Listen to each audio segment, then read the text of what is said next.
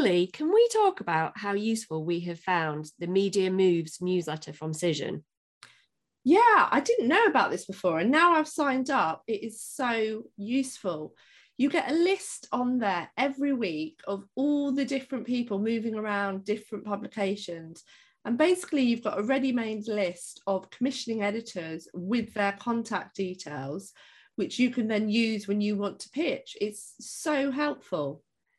Yeah, and on top of that, as a freelancer, you can actually list yourself as looking for work and your details so people know all about you and where to find you.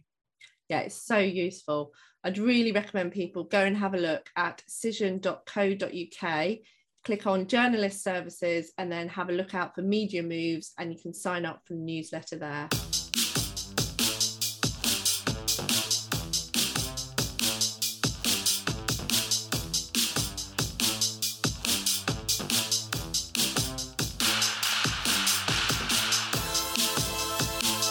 Hello, and welcome to Freelancing for Journalists. I'm Emma Wilkinson. And I'm Lily Canter. We're both experienced freelance journalists, and in each episode, with the help of two fabulous guests, we give practical tips on key issues you face when working for yourself. Today, we're going to talk about something which we should all be taking very seriously, but it is quite easy to put off, and that's pensions. Yeah, so our guests today are going to help us unpick why we should have a pension, uh, how to go about it as a freelancer, and how much we should be putting away for our retirement. Yeah, so I'm a bit unusual. I get a bit excited talking about this kind of stuff, personal finance. Um, so this should be really interesting. But first of all, Emma, let's do our highlight of the week. So, what's yours? Well, this is a joint highlight, really, because we celebrated the two year anniversary of launching the podcast. We did. And we did. And we were actually in the same place in Sheffield eating cake and then later drinking wine and somehow building up a very impressive bar bill that we had to scrutinize the next day. And I don't yeah, I had no idea why it got to the level that it did, but it did. There you go. Um, so yeah, what's what's your highlight, Lily, other than that celebration? I think mine is that I've actually booked um, a summer holiday to Barbados, which I'm very Ooh. excited about. And that's all thanks to my ALCS money from this year. it's gone straight on the holiday. Um, got a payout higher than I was expecting. So um, yeah, booked myself holiday with the family. Oh, magic money tree holiday. That's fantastic. And very swish. I'm mm. impressed.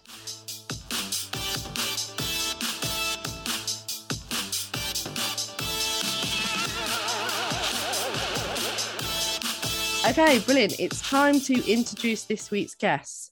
We have with us Brendan Maton, an experienced freelance journalist who writes about investing and savings. Before going freelance, he worked at the Financial Times and he also writes regularly for Investments and Pensions Europe. We also have with us Hannah Smith, a freelance financial journalist specialising in investment management and personal finance. Hannah has recently written for The Telegraph, The Sun, Times Money Mentor, and produced for the BBC's business unit. Yes. So let's start and let's start with the case for pension. So, Brendan, I'll come to you first. If you're someone that's working for yourself, maybe you're trying to get established, you're trying to kind of get your cash flow going, you might kind of think, oh, I'll, I'll put off my pension, um, I'll worry about that later. But why do you think we should all be taking our pensions more seriously? Well, the the simple answer is um, do you want to work till you die?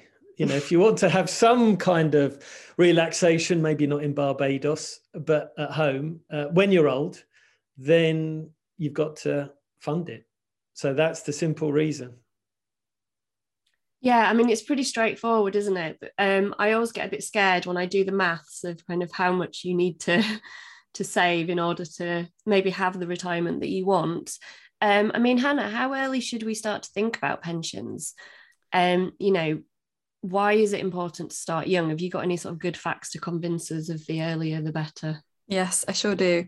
It is, yeah, it is the sooner the better. Um, the small contributions early on make it a lot more of a difference than larger ones later because of this magical thing called compound interest, which is such a boring name, but it's actually a really interesting concept because it's it means your interest earns interest, and then that interest earns interest, and then that, in, and so on. Uh, like a snowball rolling down a hill, it gathers more and more more money, and your pot gets bigger. Um, and the only thing that you can sort of do to give that time for that magic to work is give it as much time as possible. And the other advantage of that is you're investing in financial markets, which you will be. They they fall inevitably, and time gives you um, a chance to recover from those falls. So, yeah, so a good stat to kind of prove that is um, if you. This is from um, the government's website, Money Money Helper.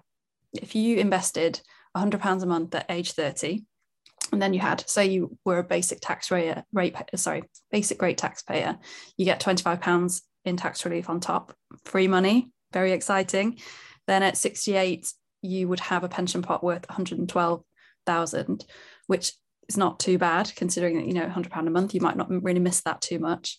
Um, whereas if you started saving that same amount at age 40 you'd have 68,000 pounds um, at the age of 68 if you did the same thing at 50 you're looking at a pot worth 36,000 so it's a big difference um, those first few years can make. So yeah the sooner the better. Obviously finding that spare money is difficult but don't worry i have tips for that too Great. We look forward to hearing them. Um, Brendan, if we can come back to you then. So, I mean, if you're working for a company, generally your your pension is sorted for you. You don't necessarily have to think about it. But as a freelance, you know, no one's going to sort it for you other than the the state pension. So, I mean, how do you get started? What what are your options? Yeah, you're you're right. This is one of the problems of being a freelancer. There's lots of great sides. There's the liberty you can choose when to work, who to work for, but you do have to dig deep and organize a lot of your life, um, which is the hard bit. Um, the government going to give you a couple of options. Just going back to the basic pension, I think we're going to cover that. That's going to get you about nine thousand pounds for people like us. Just to let people know, well, how much do I earn now? Nine thousand approximately. You'll you'll get ballpark. Um, so you need to build on that. Most of us spend a lot more than that per year. You can go to what they call platforms, Cofunds or Hargreaves Lansdown. They're the biggest, but firms like Fidelity, you know, will offer you a platform, and on there you can choose, kind of pick a mix. Um, an investment fund of the kind Hannah described, you can go on to. Uh, lots of big brands, names people will probably know, like Aviva, Legal and General, will offer you a personal pension. They're really the options you have. And the only thing I'll say at this stage, which I think will help the audience, is a pension is more tax advantageous than an ISA. So anybody looking at well financial products, which is better, what we're saying here is personal pension is better than an ISA. So don't be distracted, if you like, initially by other types of financial vehicle. Personal pension is the one for you. Hannah, how do you know how much you should be putting away? And this is probably a good point for your tips on how to kind of make sure you have that money to put away for your pension as well if we could kind of cover that in one yeah. one fell swoop how, how do you know what's the right amount um, so it's estimated that you probably need to be comfortable you need about two-thirds of your current earnings um, to live on um, so to get that, how much should you be saving? Well, there is a rule of thumb which says if you take your age and halve it, sorry, the age at which you start your pension and halve it, that's how much you should be putting in. Um, so if you're 30, you put in 15% of your income. Um, if you're 40, it would be 20%. I know that sounds like a lot and it make people panic a bit. Um, I think the message really is just do what you can um, because the sooner you can do it, the more it will, as I said before, you know, it mounts up over time.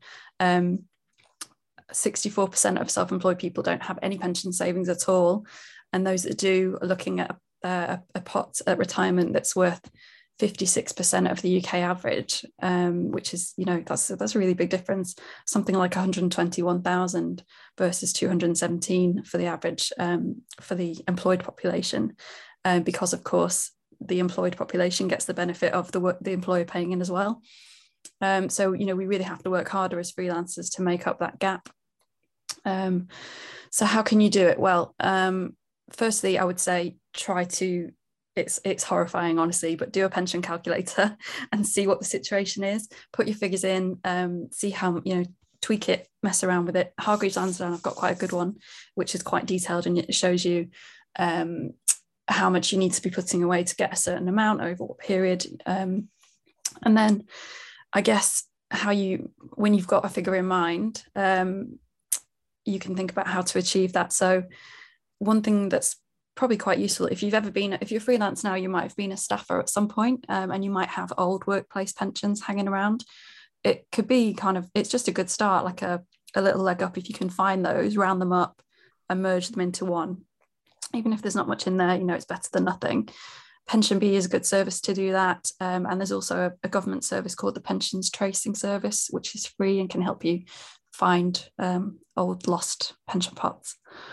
Um, if you have a limited company, pay your pension contributions through that because that also brings down your corporation tax bill. So that's kind of double whammy of tax efficiency.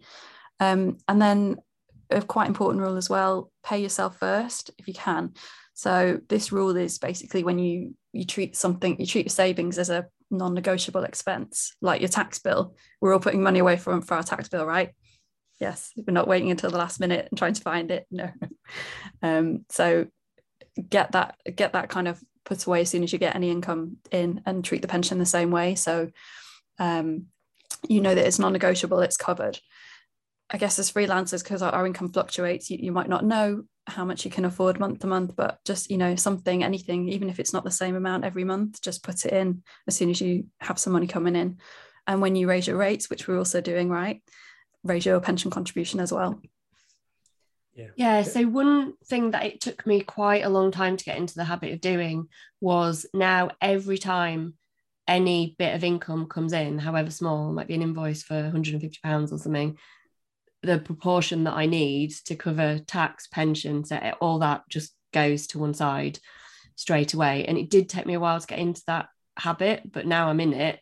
It's so much easier. I know exactly kind of where I am and um, I mean, one thing that might be good to address here, Hannah, is so as someone, so I've had three maternity leaves that were quite close together. So there was, and then kind of working part time as children were young. So there was a period of sort of eight or nine years there where I was either not working or had much lower income and didn't know.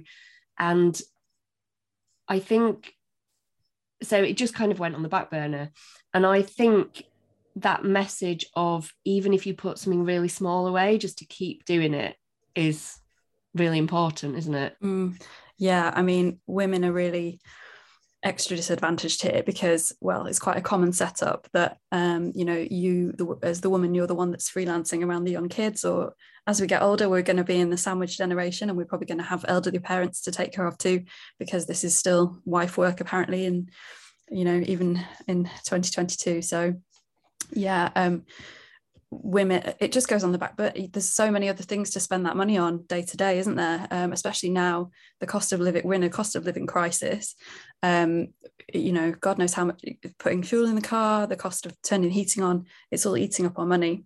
Um, and the problem is if you're it can end up very um, very unequal within a relationship quite quickly because of this. So say if your partner is say it's your your uh, your partner's employed and salaried um, and they put pension contributions come straight out of their salary. They don't think about it. Um, their employer pays in and they get their tax relief. Again it's just it just happens every month. Um, over time they could end up with quite a decent sized pension there. Um, whereas you know you as a freelancer you're just you haven't got time to think about it. Nothing's really going in. It's all going on the household budget. Um, if you're not married um, and you know it's sad, but people relationships do break down. If you split up, your your partner could walk away with a, a nice pension pot, and you've got like bugger all really, and you can end up you know poor in your old age because you don't have any claim on that if you're unmarried. But you know that that pension has been built from your unpaid labour, and as a family unit, you need to be looking across both pensions. Um, especially if you're not married, the partner needs to be covering pension contributions for the freelancer who is usually the woman because otherwise you know you end up one one party is disadvantaged from taking care of children and that's not fair um, and if you don't address that there is a an awful stat which says this is an official government figure, there were 2.1 million pensioners living in poverty in 2020, um, and many of those were over 85s and single women. So you don't want to be one of those because we already can't afford to put the heating on. Who knows what it's going to be like, and you know, by the time we're old. So yeah, deal with it now. Yeah, yeah, and that's such good advice. And I think it is. It's about um it's about budgeting across everything isn't it it's not just the pension it's kind of calculating um, your income and your outgoings and how much you can afford to put away and like you say if you've already got perhaps a staff you know an old frozen staff pension somewhere um, yeah i mean i know mine's really complicated because i've got old pensions i've got ongoing uh, university pensions i've got about five different pensions plus private pensions. Um, and so kind of trying to work out what you're going to end up with when you retire is is really difficult. Um, Brendan, I just wanted to pick up on something you you mentioned before because you were talking about how pension from a tax perspective is is kind of your best um, sort of long term investment. Um, do you think though that it's worth um, kind of, I guess, spreading the risk? Are there other types of investments? I mean, we haven't mentioned lifetime ISAs yet. Um, I, I, I just wonder kind of what other things perhaps people should be thinking about. For example, I know someone who's got prop doesn't have a pension, but he has property, and he keeps saying, yeah. "That's my pension." Yeah, yeah, yeah. A common refrain. Um, again, rough stat using the nationwide property index. Uh, semi across the UK, a semi in um, 1980, you know, if you, you bought it then, be 75 grand average price, be worth half a million now. I'll, I'll check my stats on that. But the point is that it's it's earned handsomely, it's earned handsomely in most parts of the country for most people. There's lots to say pro property, especially it's bricks and mortar. Okay, if you get a personal pension, it's documentation. It'll tell you at least where the top ten investments you've got are, but it's like Iberdrola of Spain. Well, you might know who Iberdrola are, but it seems a lot more distant than the property you can see and feel, and you've you've got the keys for, even if if you've got tenants.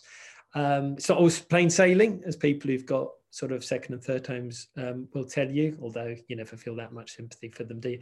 Um, it's a definitely a viable alternative. Going back to ISAs, you were you were talking about you know spreading the investment. It's not spreading the investment. An ISA would invest in roughly the same things. It's the time period. You can get your money out more quickly. And for a lot of the kind of pressures that you've all outlined today, I thought what Hannah said's been excellent. I'd, I'd just back up everything she said. Some people are thinking, hang on a minute, I don't know where I'm going to be in five years' time. If I have to lock the pension up, then, oh, you know, that that's a bit scary. And that's one of the reasons that daunts people from doing it in the first place. So just reiterate what Hannah said, a little and often is excellent. Think of the way that we pay our utilities. You pay your phone bill, it's a direct debit. Those companies don't take chances. They hate pay as you go kind of people. They just want that stream of money and you should treat your pension the same way get it where it's kind of you almost don't know it that's the even the brightest people have problems forming habits make it a, a quasi direct debit which which it is um, the uh, time period, just just for the facts, you know, you can draw from 55, um, and that'll be true. Like for instance, of your university pension that you mentioned. In extremis, people get really ill. You might get a bit. They might let you take it earlier, but normally at the moment it's 55. It'll go up to 57. But conversely, we're talking about Hannah's mentioning retiring at 68. Lots of us, frankly, I don't see myself retiring at 60. I don't have the money. Also, we're living longer. You know, the average is early 80s, um, which is a blessing and a curse. You know, it's in a way something to, to worry about. But if you think about longevity, then you can keep the pension going. So there is a kind of flexibility I appreciate if you're listening to this in your 20s or 30s, you think, well, 55, oh, you know, that's, my, that's what my parents are. That's, yeah, I don't want to think about that. But um, there is some flexibility, but you, you can't really take the money out till you're 55. Um, no reason not to do it, but it is daunting. I, will stop there. I don't know if we want to do the property angle. Um, maybe Hannah's got some views. I guess just that, yeah, I was going to say the same that um, people do when people talk about my pension is my property. If you're living in it, sorry, my property is my pension. If you're living in it, um, it, how how is it good? It's not. It's your house. You can't draw. You can't withdraw money from it. Well, unless you go down the equity release route, but that's a whole nother kettle of fish. But probably won't open that Pandora's box right now. But um, uh, yeah, and then fair enough. If you have a rental property, um, you might use that as a source of income for retirement income. Um, but I would just say, you know, it's a lot less um, profitable to be a landlord than it used to be. It comes with its own set of risks, costs, and responsibilities as well if you're doing it properly. Um, so yeah, maybe worth considering. But honestly, pensions are easier or an ISA, um, as Brendan said, so you can have as freelancers, we need that flexibility. Lifetime ISA is also good, but you can't if you're using it for retirement, you can't um, access it until age 60 um, without paying a penalty to take the money out. Um, so again, you're in it for the long long haul with that one, but you do get a nice 25% government bonus on that, uh, up to uh, if you save it's up to on four grand a year of savings. So it's it's not as much money as you maybe would want to be putting in, but if you know if you need to start small, it might be a good place to start. Yes, um, and obviously we've said like the sooner the better when you start. Um, but let's say that you have put it off, you're a bit older, maybe you're in your 40s, you're kind of panicking now that you need to do something. Um, what's the best way, Hannah, to try and sort of catch up? I mean, obviously, we we wouldn't ever encourage everyone to just bury their head in the sand and pretend it wasn't a problem. So, without panicking them, how can we kind of say, right, make a start? Um, I guess I would just say, you know, don't it's never too late really because even if you're you know as Brendan said we're living longer even if you're in your 50s you might have easily you know 15 20 years of working life. You know you still might be working part-time when you're you know in your 60s people have got more energy and more healthy these days. So that's still a lot of time to save and to grow your pot if it's invested in growth things growth um, you know growth assets. Um, and even if you're in retirement um, potentially you might if you're 30 years in retirement you're not going to you could spend your whole pot at once and buy a lamborghini but you probably won't. Um, so in that 30 years of retirement there's still time for your money to be growing then as well. So i guess the message for me is really it's not over till it's over. Um, you know do something rather than nothing. And you can also maybe think about again this is probably where you might need um, financial advice if possible but think about putting not going too conservative in what you're invested in. Um, this is kind of a bugbear of mine with some default options on pension funds is that they they put you in things that are very safe too early and that that costs you a lot in growth that you really need. So um, you need to look at that. Just see what you've been invested in um, and and try to understand why why that is the case. Um, and again, yeah, you might need help if you can um, afford advice. Take yeah, it. Yeah, that I mean that leads me on to my next question very nicely, mm. Hannah. And I think I'll put yeah. this to both of you, but I'll ask you first. Like, at what point, like when, at what point do you try and stop struggling with this yourself and get some financial advice? Oh man, I want everybody to have financial advice, but um, there's this thing called the advice gap, which a lot of us are going to fall through, and that's basically that means um, you might not have enough in assets to make to look like a, an attractive proposition to an advisor because you know they're a business they need to make money on you they want a percentage and if you've only got a small pot then you might not they might not want to take you on as a client. Um, and advice you know it is expensive. However there are um, lots of sort of studies and things showing that it does pay for itself over the long run. Um, but even if you can't afford retirement planning from you know advice from the get-go even if you were to take a bit of advice later in life as a sense check you know you might be able to get like a one-off. Different advisors will do it in different ways but you know just a bit of their time as a sense check that what you're doing is right is better than nothing. Um but yeah and failing that there um there are free sources of it's not advice it's not personalized in that way, but guidance and information. So the Money and Pension Service is the government service, and there is a help like a, a helpline, so you can speak to a human. but you know just don't expect personalized recommendations it's very much like here are some options and you have to decide what's the, the right thing for you um, but yeah honestly I, I, if you can take advice do it early because i think it is worth it in the long run yeah, Brendan, it'd be interesting to get your view on that because that's something that I'd not considered actually, because I was just assuming like, oh, financial advisor, you you either decide to have a financial advisor or you don't. But actually, maybe you could just take stock at a certain point in time and get some advice and maybe get some advice on what your options might be. Yeah, one thing um, just to, to clarify, I'll let Hannah come back if she wants to on this. She said, you know, they they they need to run themselves as a business. They absolutely do. They need a percentage um, you should be able to get fee based advice, um, which is just clearer and tends to be more attractive in any walk of life, doesn't it? As a client, someone says, This is the fee. Okay. Um, a percentage, there are all sorts of percentages in, in the world of pensions, um, but I'd try and look for a fee. I think that the important thing to say, what, what we have to do here, all of us, is encourage people to take stock of their financial situation. It's tricky. We, the future's uncertain. We don't know anything with freelancers. You don't know your income stream probably, but thinking about it is a start. And I think you can probably, even listening to this webcast, get some very sound starting points that will take you a lot of the way down the road. And and getting your head out of the sand is number one. Um, so I just think that to encourage people, don't worry too much. I think financial advice will, um, how can I put it? You'll sort of know, I think. For some reason, I've got a figure of £100,000 bubbling up into my mind. Um, so I'm going to, it's not the only way to do it, but I think if people have got £100,000 sitting somewhere, then they might think, oh, hang on, I need to, you know, maybe I need a bit of professional help. The good thing also, just to say about IFAs, um, the uh, you know you should speak to a, couple of them, three, three of them, four of them. You know, it's a personality thing.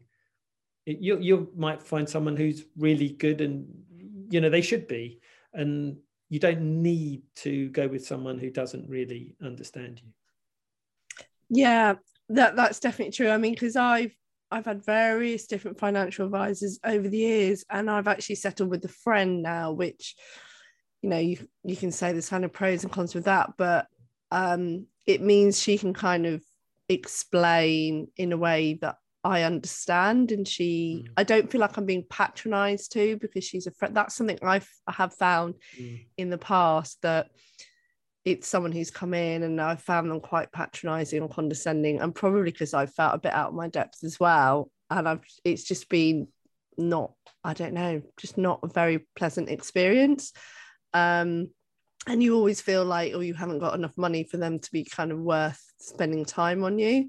So you're right finding the right person who you feel comfortable with um will really help. And also who can kind of explain that sometimes it can be a long process. I know unpicking our pensions has taken like years because my husband's got his own business. So that's all really complicated as well. The funds that he had were really, really bad and he didn't really understand that. Um, so unpicking it all is taking a very long time. So it needs to be someone that you, you know, are comfortable with and who can explain that kind of journey and go on it with you. I mean, one thing I I think we haven't really touched on is is the government scheme. So the Emma, I believe you've got the Nest pension, haven't you?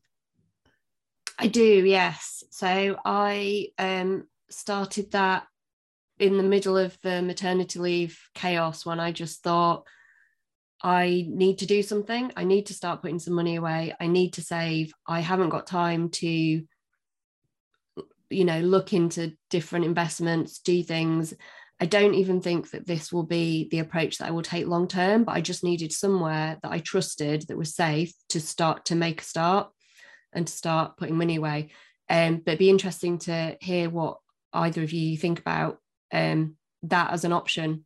So hannah what, what you know if someone's starting they really haven't got a clue where to start. I mean we've mentioned a few companies but you know, even navigating those can be quite daunting. Is Nest a good place to start? Um, yeah, yeah. I mean, you know, I think so. Uh, there's a lot of really good. Most people don't realistically who has time, or if you don't really know much, or you don't care about investing, you haven't got time to go and research all the options that you could choose if you went for a SIPP, which is uh, it stands for self-invested personal pension. So it's kind of a like a, a, a pension product that you can get where you just pick your own funds and what goes in there. Um, I would say most of the the big investment platforms um, that we've mentioned have ready-made options. They cost a bit more, but it's just worth it because you know you'll just be putting your money in something that someone's already done the homework on it.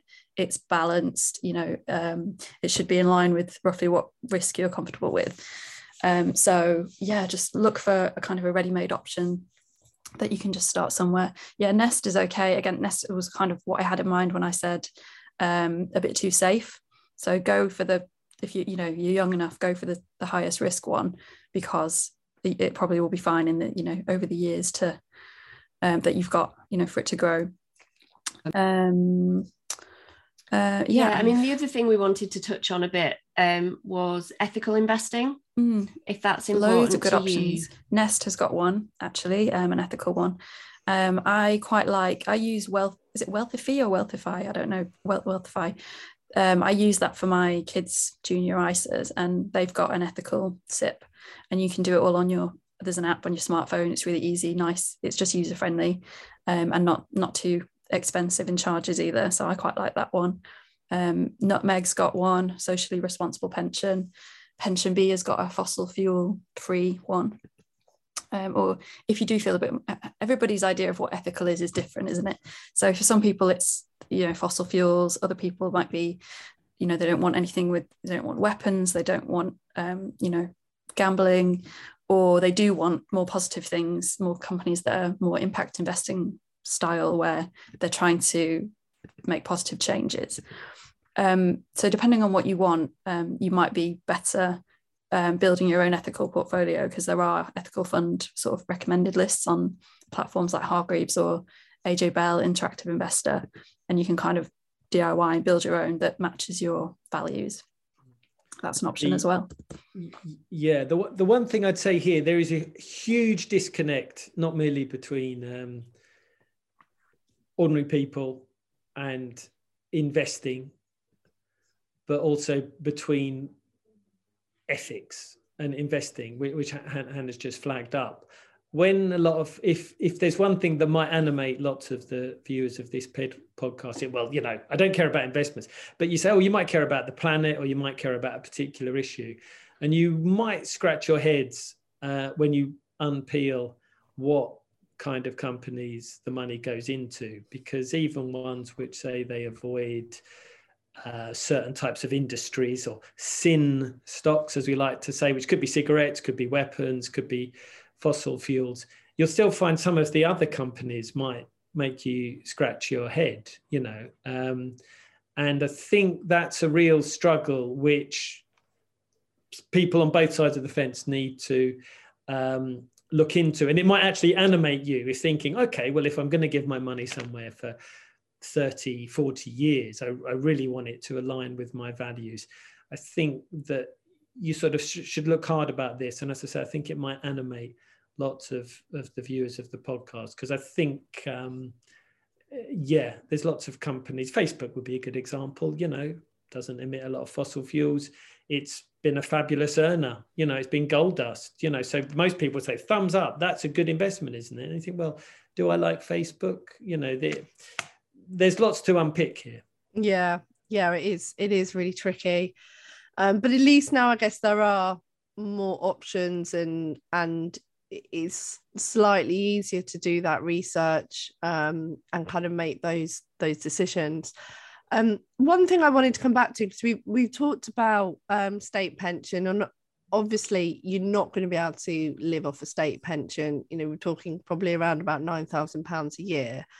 Um, but I think some people might not realise that they also need to have enough national insurance credits in order to kind of get their full state pension. And again, if you've had gaps um, in those contributions, then that's going to, you know, affect that. So Hannah, what what do people need to do in order to kind of make sure they are getting, you know, as full a state pension as possible? Yeah, again, this is another one that's uh, especially important for women because they're often uh, have gaps. It may be if you've taken time out to care for children or or other people, or even if you've worked abroad, you can have gaps in your record, your national insurance contribution record, um, and that affects how your eligibility for the state pension if the state pension even exists by the time we retire, which it might not, that's another story, um, you have to have 10 qualifying years of national insurance contributions to get any state pension at all, and 35 years to get the whole lot. And even then, it's the princely sum of nine grand or whatever it is. It's not not great anyway. So um, to fill those gaps, uh, two main ways. Um, one is to pay voluntary contributions. So this is a way to fill the gaps in an incomplete record. Um, but you can usually you can only do that for the last six years. Um, so the best way to check where you're at, what the situation is, is to go on um, gov.uk government website and just put in. Um, there's a, a, a state pension forecast tool there where you can look to see if you've got any gaps and how much you're likely to be eligible for. Um, um, and the other thing is claim child benefit. So even if you've got one, if your partner say is a high earner, um, and you can't actually get the child benefit money, it's really important that whoever's the lower earner in your partnership has that claim in their name that they're registered for it anyway, because that gives you national insurance credits. So it boosts your entitlement to the state pension down the line. Um, and a lot of people don't realize that. So that is quite important. Yeah, definitely. Okay, well, we'll really good advice then. There's um, lots of links um, we can put into our show notes as well, so people can kind of go and check, you know, check these gaps and, and see what they need to do, and and we'll put in links to where they can get further advice. I think that's a, a really great um, point to finish on. And so to round up, then, um, Brendan, if I come to you first, what would be your sort of top tip from our discussion today? Kind of that one thing perhaps that people need to do or think about? Uh, they need to go to the government website, which Hannah mentioned, Money Helper, because that is broken down, simple language. It knows that you don't want to do this or you're reluctant. And that will give you lots of different tips, not just about pension, but about financial advice. So visit Money Helper. Fantastic, thank you. And also, yeah, doing those pension calculators so you actually have got an idea of where you're at and, and what you're working with. Um, Hannah, same question to you. What what sort of your one bit of takeaway advice from today? Um, yeah, just try not to get overwhelmed by it all. I know it feels like a big daunting thing that oh, I haven't done anything. Where do I even start? Just start. Just do something a little bit every month if you can, um, and give it time to grow. And um, if you're a, woman in a partnership and you have kids, work as a team and make sure that you're you both nobody is building pension wealth off the back of the other and no one is disadvantaged um, because you know that's again that's something that you'll pay for later brilliant thanks very much fantastic advice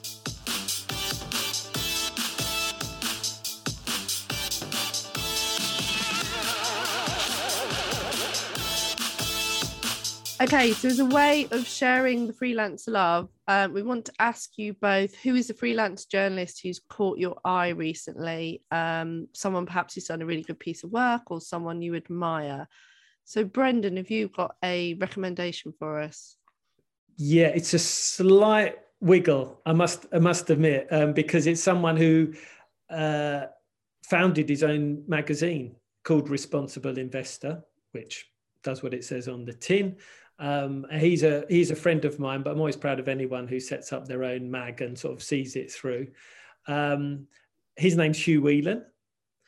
But the reason why um, he counts Lily, so hang on, that sounds like he's employed.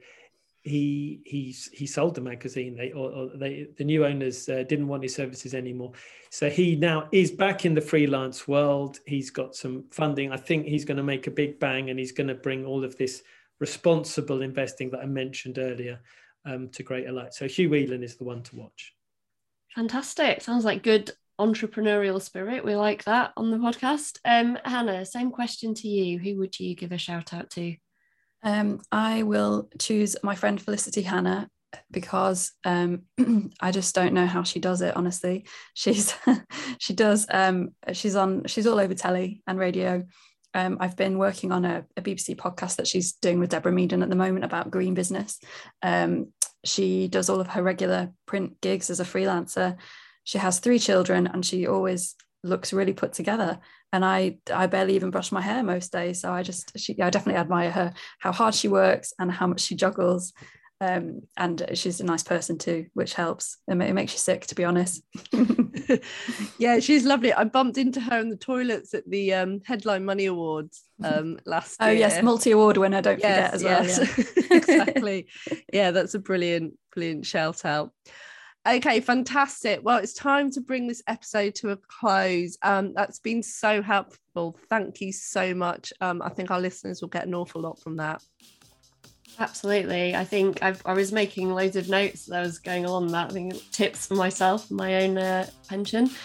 Um, if you want to know more about us or come and make do a bit of networking, make some more connections, come and join our Freelancing for Journalists Facebook community where there are now 5,000 members. And on Twitter, we are at freelancing4, and you can follow us individually. I'm at Lily Canter. And I'm at Emma Journo. And also, big thanks to our research assistant, Helen Quinn, and our producer, Maddie Drury. And we'll be back again next week, but goodbye for now. Bye.